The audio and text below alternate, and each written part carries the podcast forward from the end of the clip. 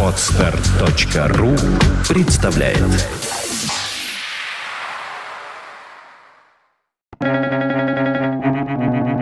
Свободное радио Компьюлента Ни раба, ни повелителя дружбе не надо. Дружба любит равенство. Иван Александрович Гончаров.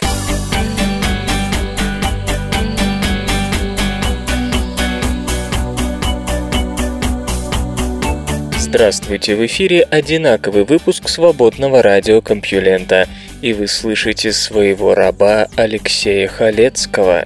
В ближайший час я по дружбе расскажу вам новости, поехали. Наука и техника Плавающий зонд для Титана проходит испытания. Вольфганг Финк, адъюнкт профессор факультета электротехники и микроэлектроники Университета штата Аризона, создал и провел первые испытания экспериментального робота для приводнения в инопланетных озерах. Дрон называется Tucson Explorer 2, сокращенно TEX-2. О своем начинании господин Финк рассказал на аэрокосмической конференции в Биг Скай, Монтана, США.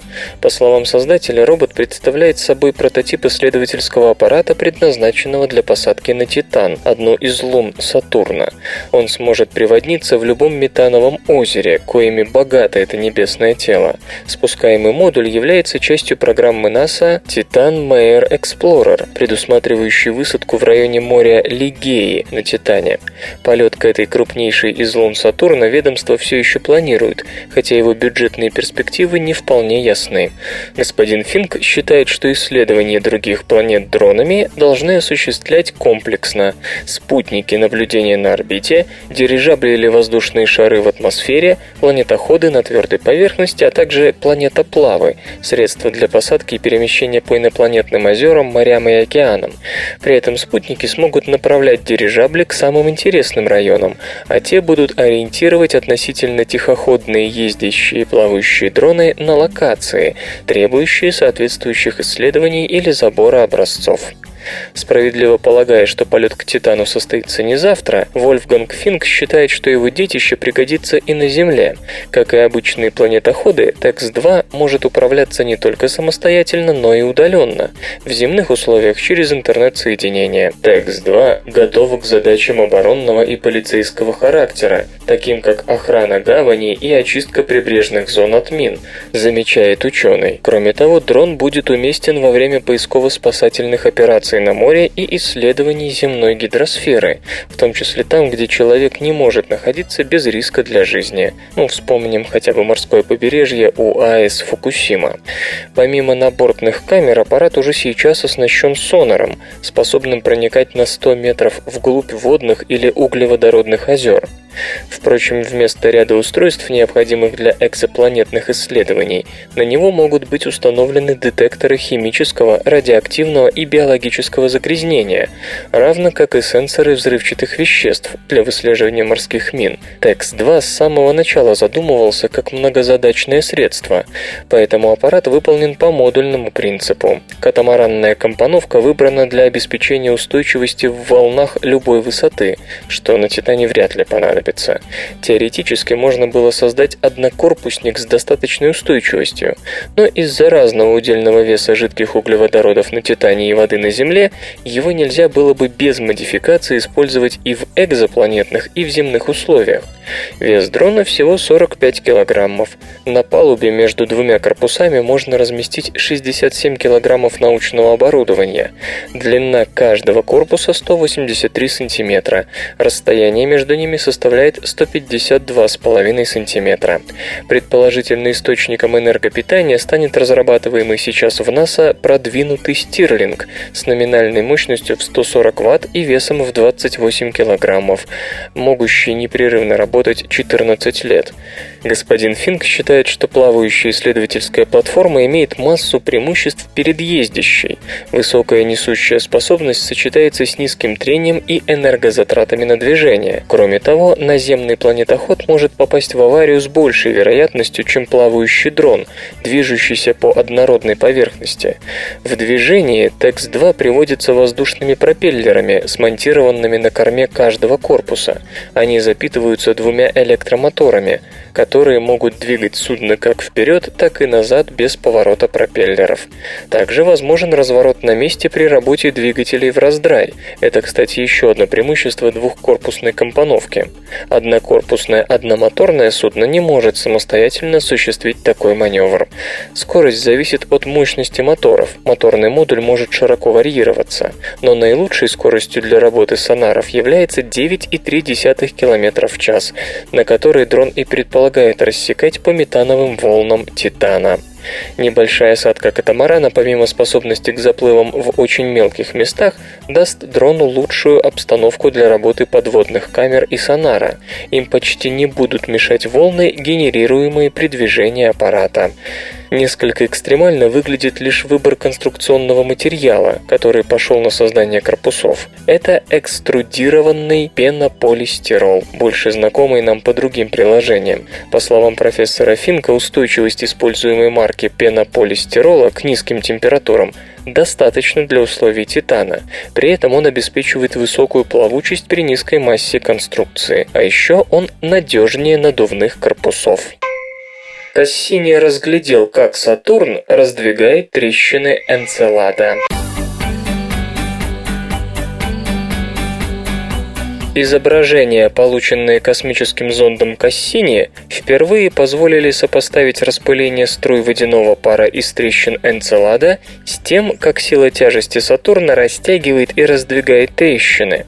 Энцелад – уникальный представитель системы Сатурна, поскольку из длинных трещин, расположенных в южной полярной области, вырываются огромные фонтаны водяного пара, разбрызгивающие по космическим окрестностям органические вещества.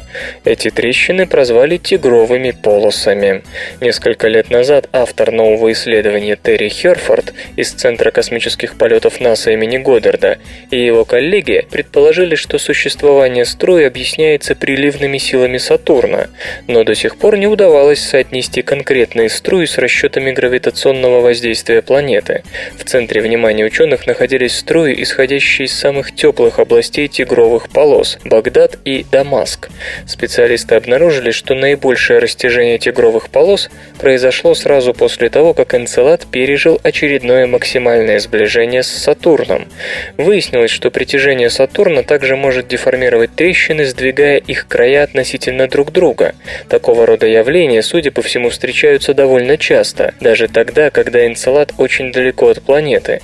Это открытие позволяет предположить, что на Энцеладе и впрямь есть большой резервуар жидкой воды, мировой или локальной Тихий океан. Его наличием можно объяснить достаточную гибкость спутника, которая позволяет создавать давление, необходимое для деформации поверхности. Этот процесс как раз и отвечает за сроки извержений. Результаты исследования также показывают, что приливные силы Сатурна создают огромное количество тепла в этом районе обнаружен неизвестный фрагмент Великой Китайской стены. Глубине пустыни Гоби, за пределами Китая, обнаружена забытая часть Великой Китайской стены. Примерно 100-километровая секция, высота до 2 метров 75 сантиметров, была найдена международной экспедицией с помощью сервиса Google Earth в августе 2011 года. Эксперты полагают, что изначально стена была на 2 метра выше, чем сегодня, и к тому же более протяженной. По словам господина Линси, его группа нашла не более чем кость от большого скелета. Участок известен местным как «Стена Чингисхана». Это отмечает руководитель группы Уильям Линси, директор организации «Международные друзья Великой Стены», которая занимается охраной памятника. Но исследователи уверены, что с основателем Монгольской империи это сооружение не связано. Древние монгольские тексты утверждают, что так называемая стена Чингисхана строилась в качестве ограждения в месте выпаса огромных стад диких газелей, принадлежащих принадлежавших его сыну, хану Угудею. Но данное сооружение расположено в районе, где нет больших стад газелей. Стена расположена в приграничных районах монгольского аймака Умнегофь. Она сохранилась в виде двух фрагментов. Один из них построен из глинистого раствора, скрепленного ветвями саксаулов, а другой сложен из черной вулканической породы. Выбор в пользу темного базальта во втором случае выглядит естественным, ибо эта секция пересекает остатки потухших вулканов. Ровные края блоков указывают на то, что было потрачено немало усилий на организацию добычи и обработки камня, а также создание эффективной транспортной системы.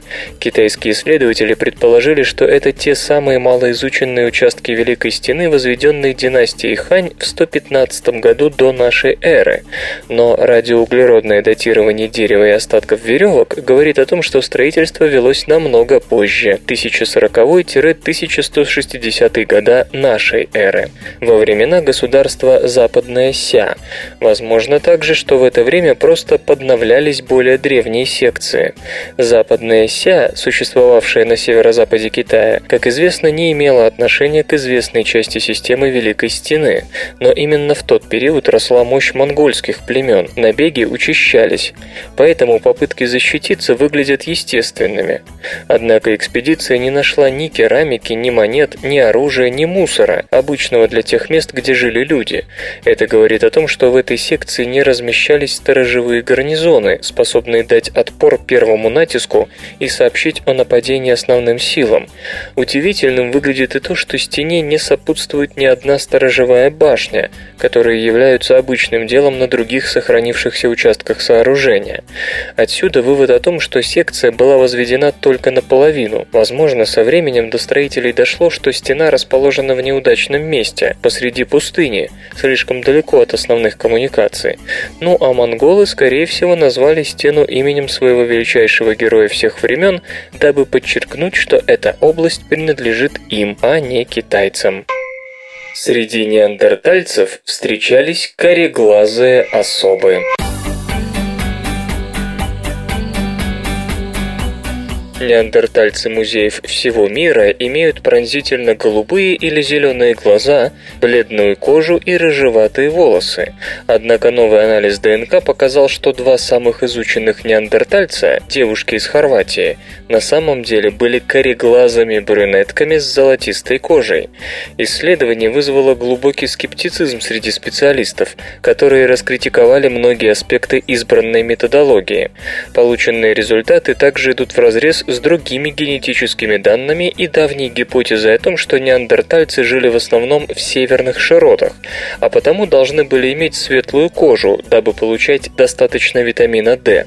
Но даже ученые, у которых есть сомнения в новом исследовании, говорят, что оно дает пищу для размышлений. Неандертальцы были расселены довольно широко, отмечает, например, Джон Хокс из Висконсинского университета в Мэдисоне, поэтому вполне вероятно, что они имели различную пигментацию, мы сделали только первый шаг. Новая работа посвящена геномам трех неандерталок, ДНК которых легли в основу первой попытки собрать полную генетическую последовательность вида. Ее результаты были опубликованы в 2010 году. Исследователи сосредоточили внимание на 40 хорошо изученных участках генетического материала, который помогает определить пигментацию у современных людей. Особая форма гена TPCN2, например, дарит нам каштановый каштановые волосы. Сложность заключается в том, что такие черты, как цвет волос, находятся под контролем нескольких генов. Для определения совокупного воздействия нескольких генов авторы решили просто сложить влияние отдельных генов. Например, у образца V33.26 обнаружено 7 генов карих глаз, один не карих, 3 голубых и 4 не голубых. Налицо отрицательное сальдо для голубых глаз, поэтому экземпляр, вероятно, имел карие глаза. Согласно этому методу, все три неандерталки могли похвастаться смуглым цветом лица и кореглазием. Одна была рыжей, остальные носили каштановые кудри. Автор исследования Табита Хюнемейер из Федерального университета Рио-Гранди-ду-Сулу, Бразилия, признается, что результаты ее не удивили. Европейская популяция неандертальцев была большой. Невозможно, чтобы все население имело рыжие волосы и голубые глаза – Она и ее коллеги проверили свой метод на геномах 11 современных людей. Формула смогла предсказать внешность в 60% случаев. Группа считает такую точность удовлетворительной, но эксперты предостерегают против подобного подхода. Разные гены имеют разные уровни влияния, напоминает Карлес Лалуэсса Фокс из Института эволюционной биологии Испания. В 2007 году он опубликовал статью, в которой показал, что два неандертальца из Италии и Испании имели генетические варианты, которые могли наделить хозяев бледной кожей и рыжими волосами. Специалист утверждает, что некоторые гены пигментации имеют такой мощный эффект, что способны компенсировать совместный вклад многих слабых генов. Например, светлый цвет кожи у европейцев обусловлен почти исключительно одним геном. Господин Хокс указывает еще на одну проблему. Исследование проверялось на современных людях, но цвет волос и кожи неандертальцев почти наверняка находился под влиянием генетических вариаций, уникальных для неандертальцев. Все-таки это иной биологический вид. Госпожа Хюнемейер парирует тем, что поиск генетических вариаций, уникальных для неандертальцев, ничего не дал. К тому же она ссылается на другие работы, показавшие, что простая арифметика позволяет вычислить влияние тех или иных генов. Так или иначе, но все согласны с тем, что стереотипное представление о неандертальцах является слишком узким.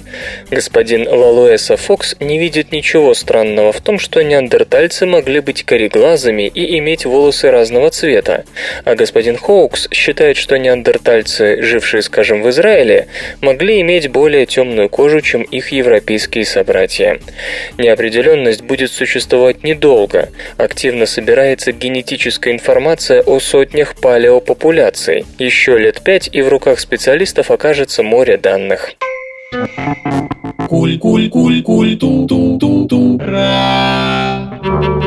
Висячие сады Сингапура. Сингапуре строится самое высокое из целиком покрытых растительностью зданий мира – Оэйжа Дайнтаун. В нем разместятся не только отель и деловой центр, с ними все ясно, но и, что куда важнее, настоящий висячий сад, расположенный в несколько ярусов. Как известно, богатые тоже плачут. Живой пример Сингапур. Это весьма развитая страна, но чем дальше она развивается, тем больше упирается в свою территориальную ограниченность ограниченность. Остров, что в полтора раза меньше Москвы на 2010 год, населяют 5 миллионов 300 тысяч человек, и народу все прибывает. Причем, в отличие от того же Третьей Римска, это настоящий промышленный город, что, понятно, оставляет не так много места для человека и его зеленых друзей. Хотя рождаемость там в полтора раза ниже, чем в России, так случилось, что основатель местной государственности создал приличную систему здравоохранения, поэтому смертность в Сингапуре в два с половиной раза ниже, чем в США, и в четверо, чем в Российской Федерации. В результате скорость роста населения вдвое с лишним превосходит уровень Соединенных Штатов, хотя там выше рождаемость, и превышает показатели Сомали и Папуа-Новой Гвинеи. Одним словом, по всем признакам, Сингапур находится на грани территориально-демографической катастрофы. Очень скоро жить будет попросту негде. Видимо, понимая, что другого места для зеленых насаждений здесь может не остаться, местные архитекторы из Вохо под руководством Вонг Мун Сума предложили такое решение. Не только несчастные сингапурцы, но и растительность может и должна переселиться в небоскребы. Основная идея 30-этажного 206-метрового строения под названием Oasia Downtown в том, чтобы расположить на как можно меньшем участке земли как можно больше растений. На 2311 квадратных метрах с футбольный стадион помещается здание с площадью помещения в 19 416 квадратных метров. При этом само оно в прямом смысле пронизано растительностью.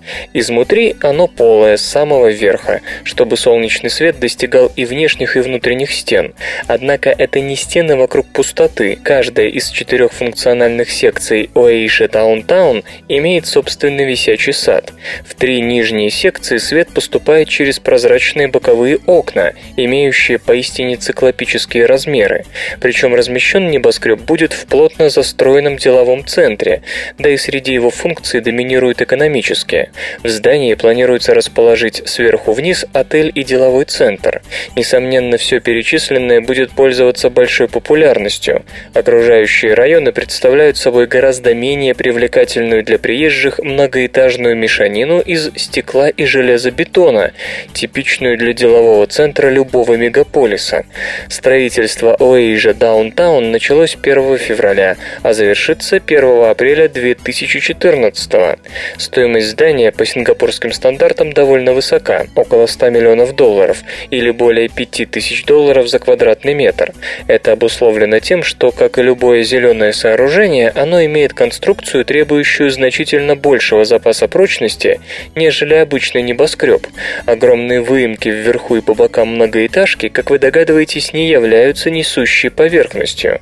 Да и потребность в вентиляционных системах и водопроводе, равно как и нагрузка на инженерные коммуникации, будет здесь больше обычной. Но, похоже, у Сингапура просто нет другого выхода. Почти все места под солнцем уже заняты. Эти забавные ученые. Однажды Ньютона спросили, как долго он формулировал свои законы. Великий ученый ответил, что его законы очень просты, сформулировал он их очень быстро, но перед этим ему пришлось довольно долго думать. Наука и техника. Наука никогда не вытеснит религию. Человеческий разум не имеет специального религиозного отдела. Религия – побочный продукт различных когнитивных систем, которые развились по другим причинам. Исследования когнитивных основ религии дали целый ряд любопытных результатов, которые в журнале New Scientist попытался обобщить Роберт Макколи, директор Центра разума, мозга и культуры при Университете Эмори, США, и автор новой книги «Почему религия естественна, а наука нет». С раннего возраста люди сталкиваются с фундаментальными проблемами, которые необходимо решить просто для того, чтобы можно было жить дальше. К ним относятся различия между обыкновенными неодушевленными предметами и субъектами действия. Первые мы принимаем как они есть, а во вторые всматриваемся, учимся распознавать лица, анализировать речь и видеть детали, по которым можно судить об истинных намерениях человека. Этой системой дети овладевают к 6-7 годам. Подобные когнитивные системы возникают естественным образом, без каких-то бы особых усилий со стороны ребенка, в ходе нормального когнитивного развития. Культура, язык, образование может оказать воздействие на формирование таких систем, но они появляются у любого без нужды в специальном обучении. Зрелые естественные системы были названы психологом Даниэлем Канеманом, лауреатом Нобелевской премии, быстрыми. Они работают автоматически, без усилий. В связи с этим они очень восприимчивы к ложным срабатываниям. Например, система для обнаружения человеческих форм заставляет нас видеть лица в облаках, а деятельность устройства обнаружения субъекта приводит к тому, что мы разговариваем с компьютерами и автомобилями. Эти быстрые автоматизированные системы также делают людей восприимчивыми к религии. Люди готовы проглотить и переварить религиозные истории точно так же, как лягушка хватает шарик от подшипника, принимая его за муху. Успешные религии имеют большой опыт манипулирования этой нашей особенностью. Сверхъестественные существа принимаются нами за субъекты действия. Священные пространства и объекты предназначены для того, чтобы отделить сакральное от профанного, то есть, по сути, субъект действия от обыкновенного неодушевленного предмета. Подобные элементы повторяются в религиозных системах на протяжении всей человеческой истории. Время от времени всплывают новые религии, но они основаны на тех же ингредиентах.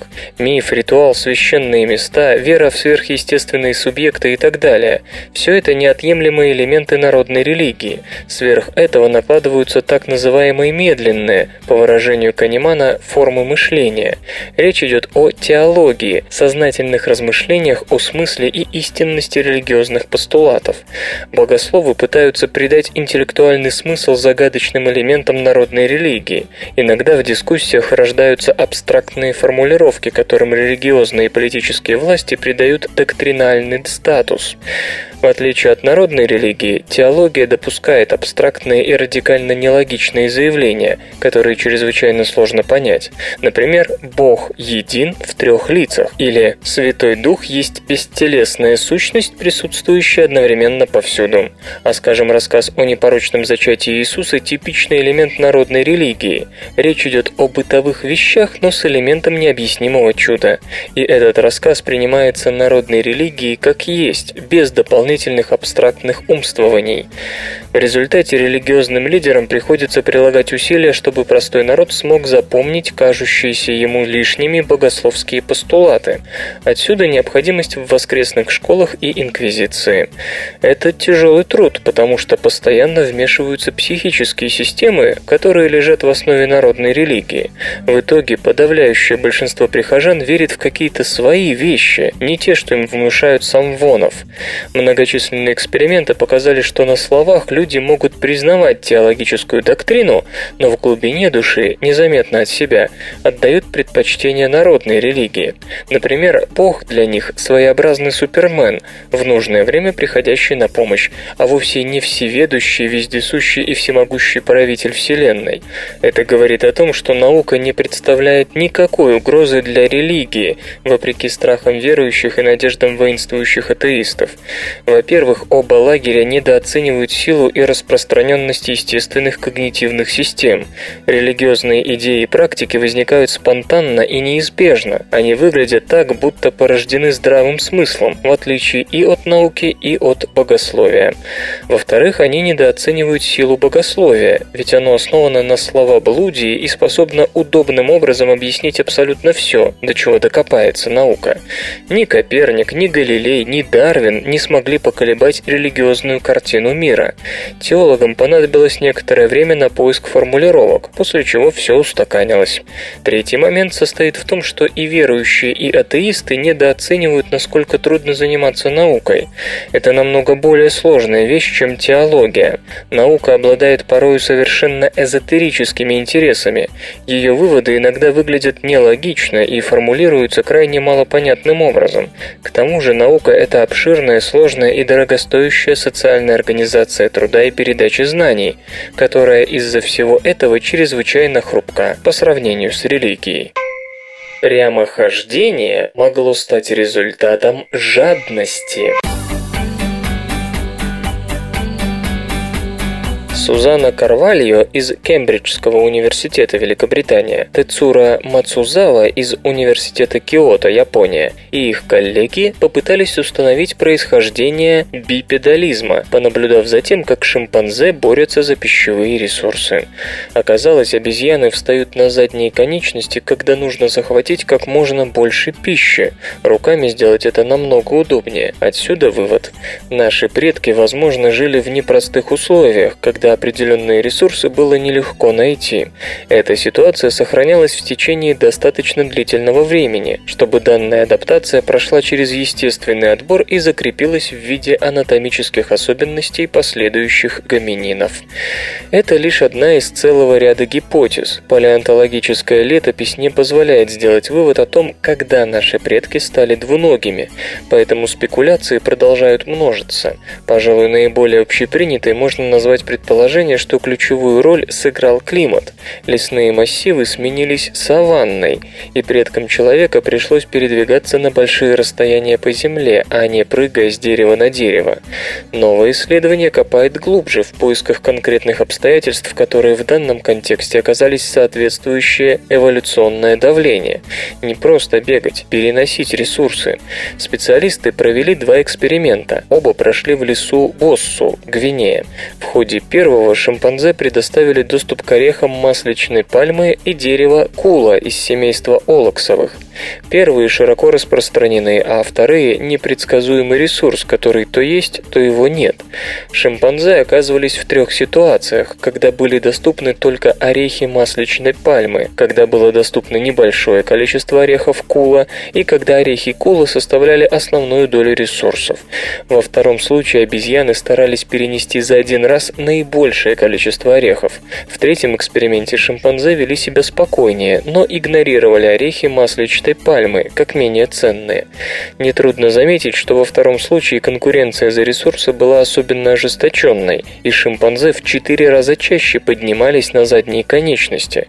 Второй опыт проводился в рамках 14-летнего наблюдения за тем, как шимпанзе того же леса грабят посевы. В 35% случаев обезьяны вставали на ноги, чтобы побольше унести за раз. И здесь снова сыграл фактор непредсказуемого ресурса. Шимпанзе не могли знать заранее, что им приготовили фермеры. Вероятно, наши предки вели себя точно так же. В ситуации, когда было неизвестно, будет ли ценный ресурс в этом месте в следующий раз, они становились на задние конечности и хватали как можно больше. Кто сказал, что нервные клетки не восстанавливаются? Исследователи из Технического университета Чалмерса, Швеция, открыли стимулирующие способности наноцеллюлозы по формированию сети нервных клеток. Это первый, но весьма значительный шаг на пути создания трехмерной модели головного мозга. По словам ученых, подобная модель могла бы поднять исследования в области мозговой деятельности на небывалую высоту. Более двух лет понадобилось исследователям для получения растущих нервных клеток на наноцеллюлозе. По их словам, клетки через некоторое время умирали, поскольку их никак не удавалось прирастить к сборочному молекулярному каркасу – наноцеллюлозе.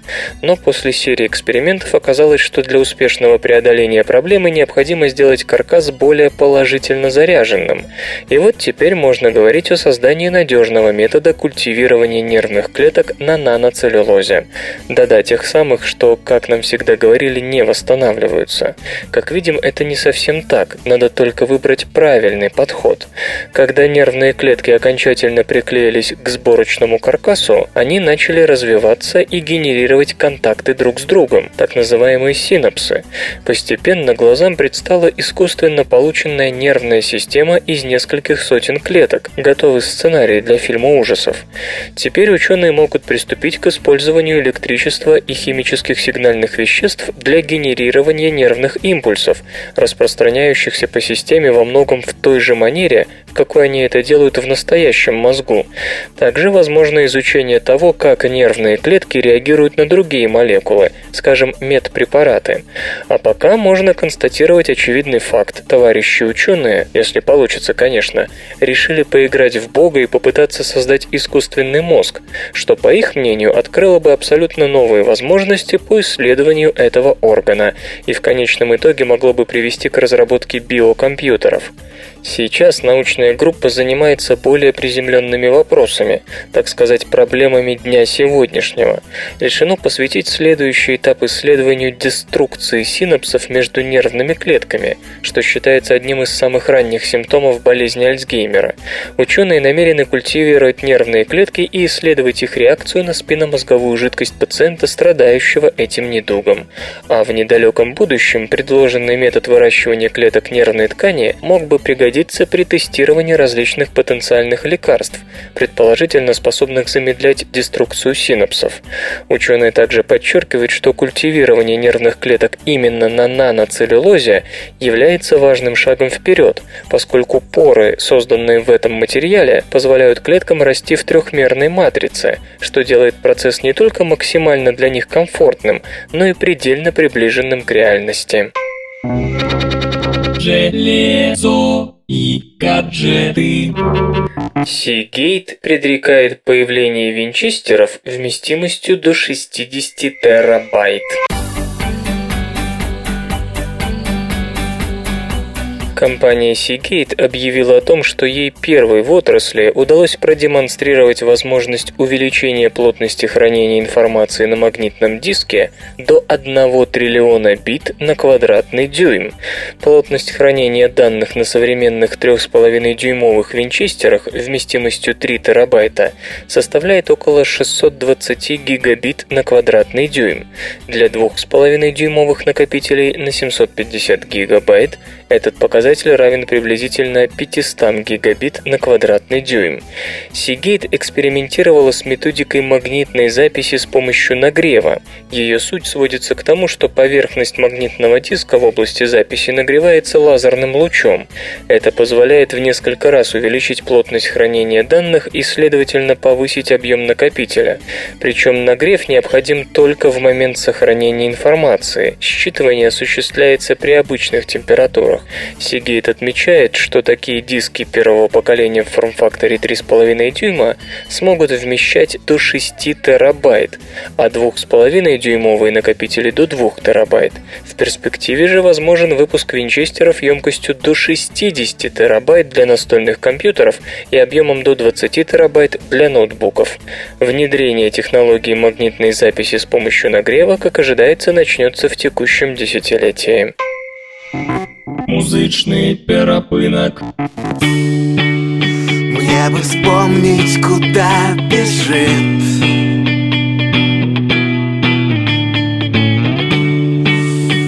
Бесконечный поток машин.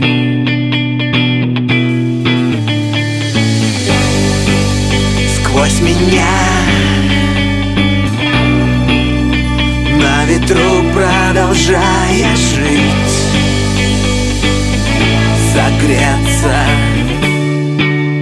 На закате второго дня.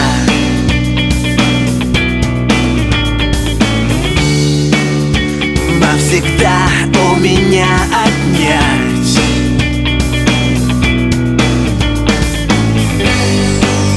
Не спеши. Этот призрачный пульс огня сердца Фотоснимки Невидимки Где в обнимку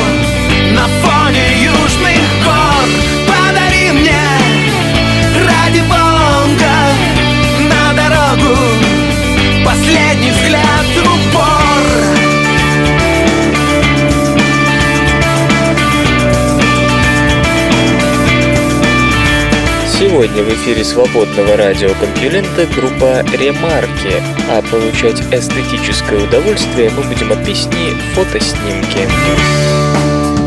Мне бы время, как воду пить.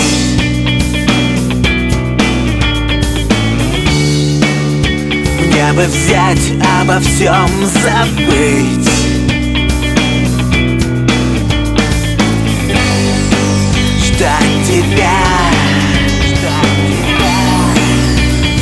дождя и огонь листвы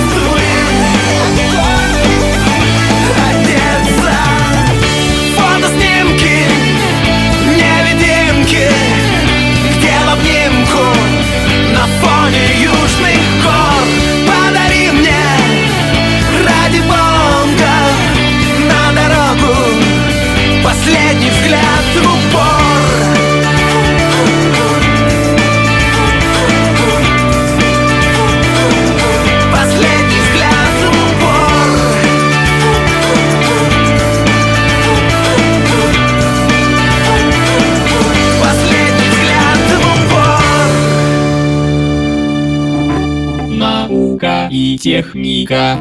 Как электрошок помогает от депрессии.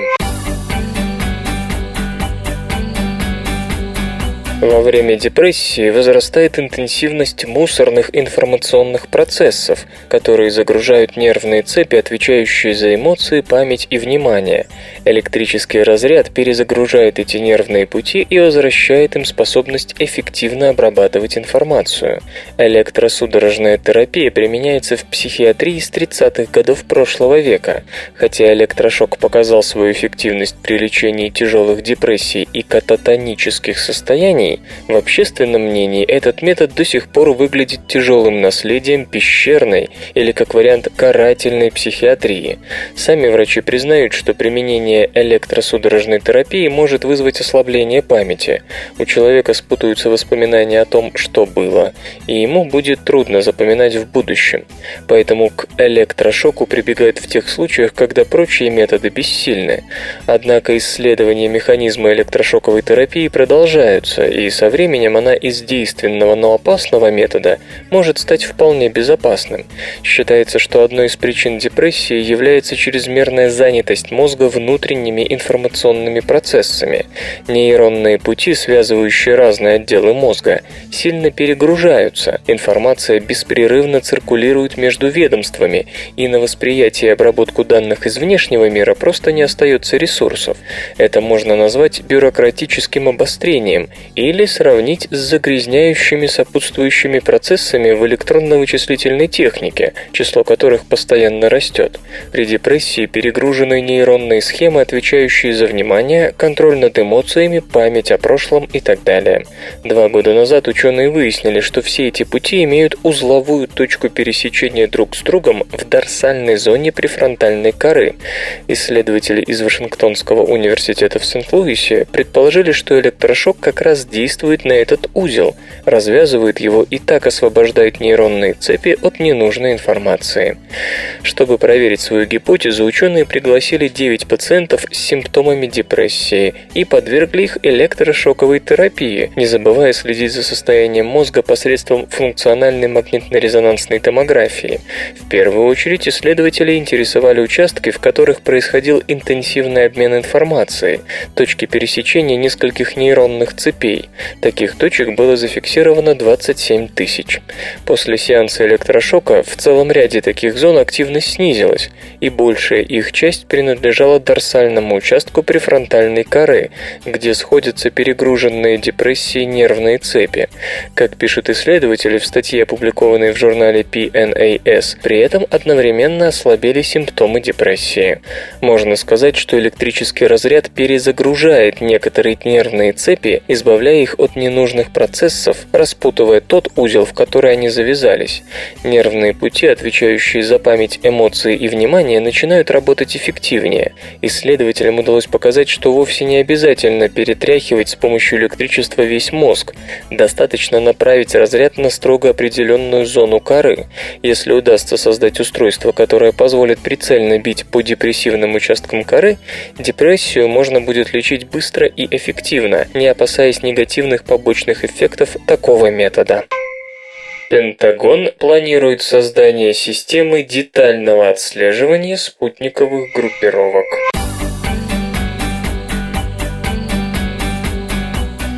Сегодняшние телескопы слабо приспособлены для эффективного шпионажа за спутниками, находящимися на геостационарной орбите. Время обнаружения велико, детальное изучение требует долгого непрерывного отслеживания. Управление перспективных исследований Министерства обороны США намерено покончить с этим, создав систему телескопов, связанных между собой оптоволоконным кабелем и осуществляющих распределенный пригляд за всеми геостационарными объектами. Стандартные телескопы двигаются лишь по одной оси и требуют значительного времени выдержки, чтобы увидеть находящиеся на орбите предметы более или менее детально. А без детализированного изображения отслеживание спутников не имеет смысла. Их будет невозможно отличить друг от друга. Управление уже объявило конкурс на создание системы телескопов нового типа, способных оперативно перемещаться под различными углами и совместно исследовать один и тот же объект. Инициатива «Галилео» нацелена как раз на разработку такой системы. При этом перед ней стоят задачи весьма практического свойства.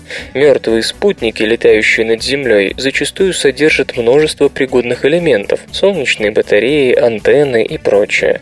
Программа планирует их вторичное использование. Это сократит массу выводимой на орбиту нагрузки, а значит и затраты на дальнейшее развертывание американской военной группировки группировки. Вы не просто должны быть способны увидеть мертвый спутник на геостационарной орбите, но и получить его детальное изображение, чтобы определить размеры, форму, состояние его солнечных батарей и антенн, дабы понять, годится ли все это для сбора с последующим использованием, подчеркивает Брайан Уидон, бывший сотрудник космического командования ВВС США. Что же предлагается сделать, чтобы реализовать столь амбициозную задачу? По сути, управление планирует широкомасштабное внедрение интерферометрии. В ходе наблюдений ряда телескопов из разных районов земного шара будут получены изображения спутника под разными углами, что позволит быстро идентифицировать его и определить пригодность имеющихся на нем компонентов ко вторичному применению. Но используемые сегодня для объединения телескопов в такую сеть световоды относительно негибкие и не позволяют свободно перемещаться в пространстве. Замена их на гибкое оптоволокно, подобное тому, что взято на вооружение обычной электроникой, поможет исправить ситуацию, считает ведомство. Телескопы можно будет одновременно, быстро и автоматизированно перенаправлять с одной цели на другую, что резко ускорит осмотр и изучение БУ спутников. Впрочем, управление интересует не только собственные мертвые, но и чужие действующие космические аппараты. Поясню, если после падения СССР руководство отказалось от планов по содержанию военно-космической группировки, то Китай не намеревается ограничивать свое присутствие на орбите случайными заработками на космическом извозе. Китай живо интересуется военными спутниковыми перспективами. В 2010 году, когда его аппараты SJ-12 и SJ-06F осуществили автоматическое сближение на орбите, многие наблюдатели заключили, что что речь идет об отработке антиспутниковых действий, актуальных для выведения из строя вражеских группировок в случае войны с одной из космических держав. Учитывая сегодняшние реалии, всем ясно, что бороться китайцы могут лишь с американской спутниковой ратью. Поэтому «Галилео» – проект, несомненно, двойного назначения. Шпионаж за китайскими спутниками станет теперь легким как никогда. Увы, нынешнее руководство Роскосмоса не по результатам работы на предыдущем посту посту, ни недавними еще более экстравагантными действиями не дает оснований предполагать, что аналогичные меры по совершенствованию отслеживания спутников вероятного противника будут предприняты нашей страной. Рак поджелудочной железы, возможно, будет лечиться. Раковые опухоли поджелудочной железы печально известны быстрым распространением и устойчивостью к традиционным методам лечения. Сопротивление химиотерапии отчасти является следствием того уникального биологического барьера, которым новообразование умудряется себя окружить. Но ученые из онкоцентра имени Фреда Хатчинсона США, похоже, знают, как взломать защиту, и это имеет все шансы стать подлинным прорывом в лечении рака поджелудочной железы железы. В статье, которая появилась сегодня, 20 марта, исследователи, руководимые Сунилом Хингарани, описали биологический механизм, позволяющий раку поджелудочной железы выстраивать вокруг себя биологический барьер, а также поделились детальной информацией о том, каким образом этот карфаген может быть разрушен. В итоге им удалось существенно увеличить срок выживаемости у крыс с генетически запрограммированной добрыми людьми болезнью. В нескольких медучреждениях США и Европы уже начались клинические испытания на людях, включая больничное отделение самого онкоцентра. Используя специально подготовленных подопытных с внедренной болезнью крыс, ученые объединили гемцидобин, широко использующийся для лечения метастатической аденокарциномы поджелудочной железы, с ферментом PEGPH20. Экспериментальный препарат пока не одобренный для использования на людях. При введении этой комбинации в организм животных, опухоли поджелудочной железы которых воспроизводили человеческие новообразования, внутри опухоли разрушался матричный барьер, позволяя гемцитабину свободно проникать и распространяться среди злокачественных тканей. В результате зафиксирован 70% рост времени выживания мышей после начала терапии с 55 до 92 дней, что является самым значительным показателем, когда-либо отмеченным при проведении экспериментов на подопытной модели. В отличие от других твердотельных опухолей, рак поджелудочной железы использует раздвоенную двузубую защиту от вторжения малых молекул, обычно применяемых в химиотерапии, что обеспечивает чрезвычайно сокращенный объем кровоснабжения и создание прочного фиброзно-воспалительного барьера. Это подразумевает продуцирование фибробластов, клеток иммунной системы и эндотелиальных клеток, вместе образующих плотную и запутанную внеклеточную матрицу по всей площади опухоли.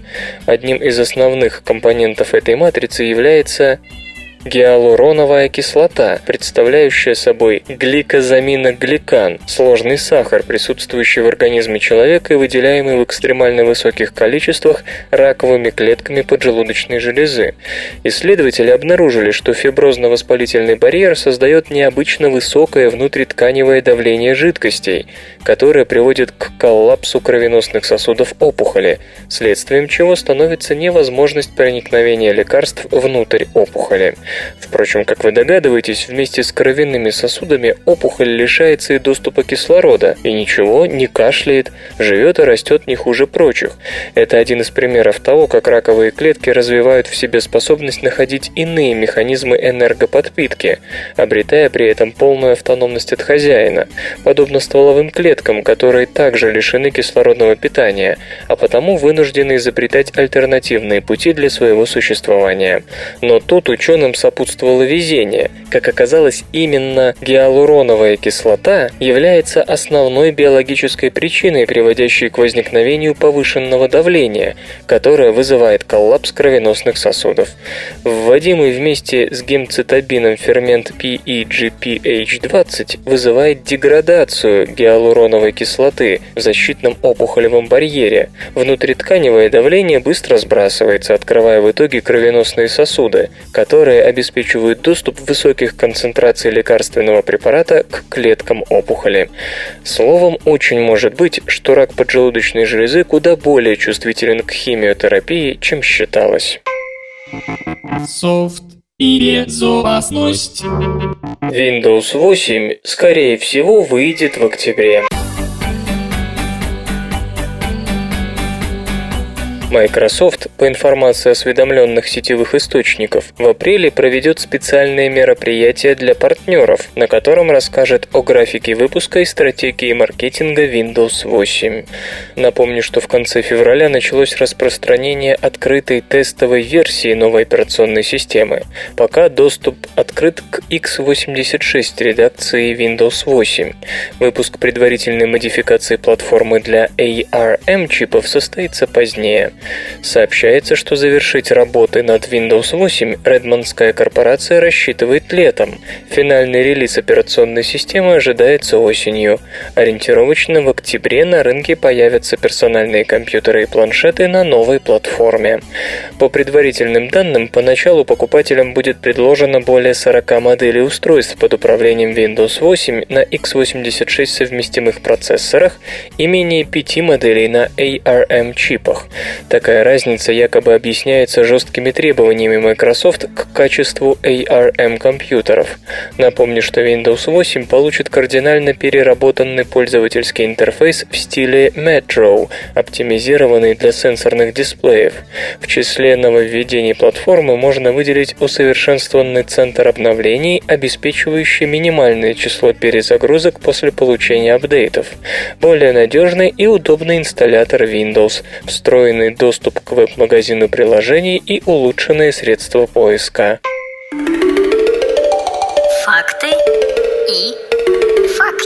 Знаете ли вы, что самый большой айсберг был замечен в Антарктиде в 1956 году? Длина его была 350 километров, а ширина 40. Если учесть, что около 90% айсберга находится под водой, нетрудно посчитать, что в этой ледяной горе было столько пресной воды, сколько Волга дает Каспийскому морю за 7 лет. Наука и техника. Pirate Bay размышляет о летающих серверах.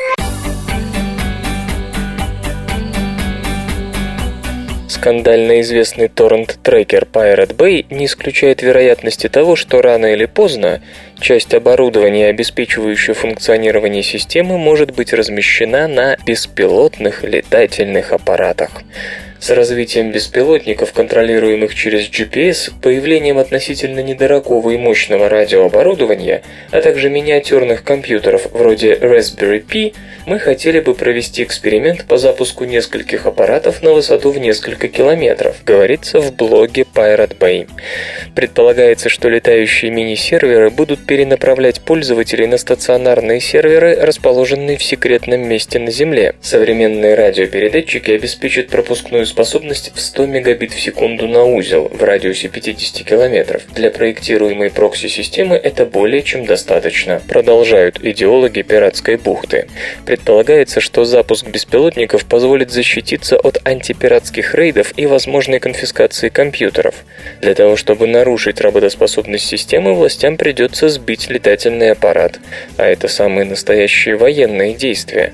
Впрочем, многие наблюдатели скептически относятся к возможности запуска летающих мини-серверов пиратской бухты. Nokia предлагает использовать татуировки для оповещения о звонках и SMS.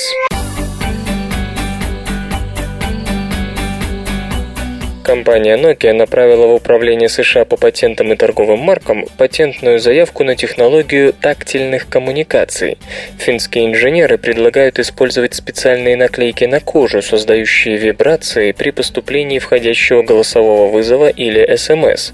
Идея заключается в том, чтобы использовать электромагнитные импульсы для создания тактильной связи. Теоретически сотовый аппарат сможет изменять импульсы таким образом, чтобы вибрации были определенного типа. Это, по задумке Nokia, позволит буквально кожей ощущать, кто именно пытается дозвониться до абонента. Кроме того, Nokia предлагает еще более оригинальный способ реализации тактильных коммуникаций. Компания полагает, что при использовании специальных ферромагнитных чернил, реагирующих на электромагнитные импульсы, можно получать осязательные татуировки. Впрочем, пока идеи Nokia существуют только на бумаге. О планах по их практической реализации не сообщается. Разрабатываются сверхточные атомные часы. Исследователи из Технологического института Джорджии, Невадского университета в Рено, оба США, и Университета Нового Южного Уэльса, Австралия, представили технологию создания ядерных часов, которые будут ошибаться не более чем на одну десятую секунды за 14 миллиардов лет. В качестве основы суперчасов планируется использовать ядро одного единственного атома тория. СРК уже рассказывала о том, что почти все современные физические эксперименты нуждаются в сверхточных атомных часах. Впрочем, без них не могут обойтись и глобальные навигационные системы. Однако реализация такой задачи – дело непростое. Существующие конструкции имеют точность, превосходящую все остальные виды часов, но для многих важных экспериментов и этого мало. Авторы нового ядерного хронометра собираются превзойти предшествующие модели по точности не менее чем в 100 раз.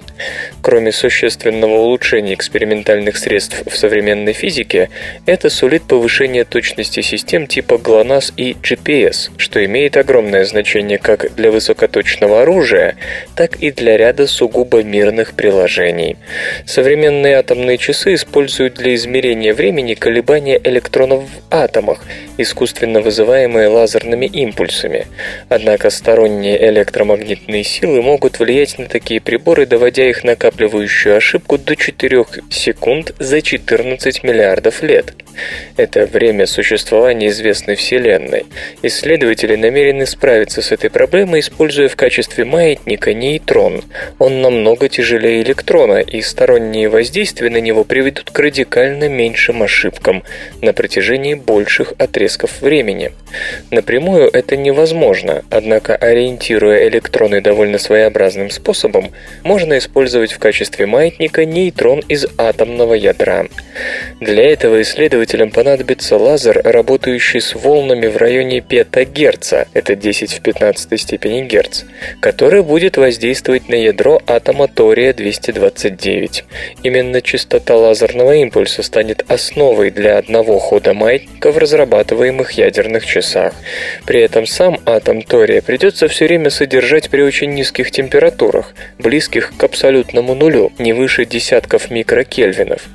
И здесь кроется проблема. Обычно добиться таких температур позволяет только лазерное же охлаждение, которое, естественно, собьет с ритма атом тория-229. Чтобы решить эту задачу, предлагается охлаждать его не напрямую, а посредством чрезвычайно близко расположенного атома тория-232, который и будет охлаждаться лазерным способом, уже на другой частоте. Основным вопросом, стоящим сегодня перед разработчиками, является правильное определение частоты лазерного излучения для заводки маятника. Тем не менее, они полагают этот вопрос решаемым и надеются в ближайшее время перейти к воплощению задуманного на практике. С помощью плазмонов впервые созданы многоцветные голограммы. Специалисты из лаборатории нанофотоники Института физико-химических исследований Рикен, Япония, разработали уникальный метод создания полноцветных голограмм с использованием поверхностных плазмонов. По мнению авторов, в перспективе технология поможет созданию голографических дисплеев. Современные голограммы используют для записи изображений на тонкую пленку из серебра два лазера, воздействующие на пластинку с обеих сторон, причем запечатленная в объеме картинка картинка всегда будет того же цвета, что и отражающий лазер. Поэтому-то голограммы обычно монохромные, синие или зеленые. Японские исследователи предложили собственный механизм формирования голограммы, основанный на трехслойной пленке с волнообразной поверхностью. Три слоя нужны для того, чтобы при воспроизведении голограммы можно было отражать свет трех цветов – красного, зеленого и синего. Волнообразность поверхности с шагом в 25 нанометров – позволяет плазмонам, образующимся на металлической пленке, резонировать, что и ведет к захвату ими изображения. Для записи картинки используется белый свет, который размещает в каждом из слоев один из трех цветов RGB. Плазмоны – это квазичастицы коллективного колебания так называемого свободного электронного газа. Свет с частотой ниже плазмонной отражается от поверхности плазмона, потому что электроны в последнем экранируют световые электромагнитные волны волны ниже определенной частоты. Свет с частотой выше плазмонной проходит через поверхность плазмона, так как электроны последнего не могут достаточно быстро отреагировать, чтобы остановить волну меньше определенного размера, соответствующую плазмонной частоте. Большинству из нас этот эффект знаком по металлическому блеску. Плазмонный предел для металлов соответствует видимому спектру, поэтому поверхность чистых металлов обычно блестит. Такой же металлический блеск свойственен и серебру, серебру. В созданном японцами образце голографической записи 55-нанометровый слой серебра накрыт с одной стороны тонкой светочувствительной пленкой, а с другой – слоем диоксида кремния. Общая толщина трехслойной структуры не превышает нескольких сот нанометров. Исследователи считают, что их открытие можно будет использовать для создания полноцветных голографических дисплеев. В отличие от нынешнего псевдо-3D изображения, оно будет по-настоящему объемным. Кроме того, по их мнению, размеры и особенности таких голографических экранов позволяют надеяться на их миниатюрную инженерную реализацию, вплоть до применения в смартфонах. Разумеется, сейчас система нуждается в дальнейшей доработке, в частности, угол как горизонтального, так и вертикального обзора голограммы не превышает 25 градусов. Впрочем, задача представляется автором чисто инженерной и вполне решаемой. Кроме того, изобретатели готовят прибор для перевернутой голограммы, голограммы, нанолинзу, увеличивающую объекты чрезмерно малой величины до трехмерных изображений, видимых глазом. Хотя для этого используются пучки металлических нитей с различными покрытиями, общие принципы здесь довольно сходны. Разница лишь в том, что записываемый в голограмму объект будет меньше своего изображения, а не наоборот. Наконец, для подобного рода нанолинз придется использовать дальнюю часть ультрафиолетового спектра, что позволит микроскопу видеть такие, к примеру, объекты, как молекулы ДНК и создавать их объемные изображения. Игры. Electronic Arts закрывает игровые серверы 14 проектов.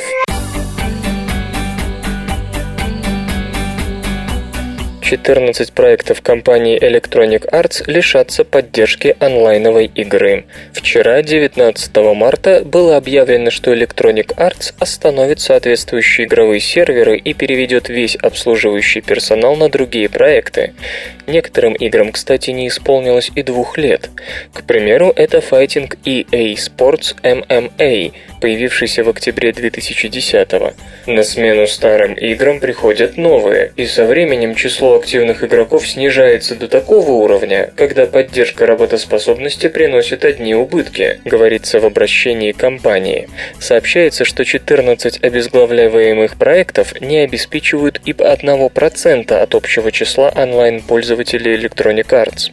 Первый этап веб-прощания назначен на 31 марта. В этот день сети лишатся три iOS проекта Battlefield 3 Aftershock, Fantasy Safari и Ghost Harvest. Поддержка остальных игр прекратится 13 апреля. В их число попали Boomblocks Bash Party, Burnout Revenge, EA Create, EA Sports Active 2.0, EA Sports Active NFL, FIFA 10, Godfather 2, EA Sports MMA, Need for Speed Pro Street, Saboteur и Spare Parts. После остановки серверов мультиплеерная часть названных продуктов прекратит свое существование. Свободное радио Компьюлента.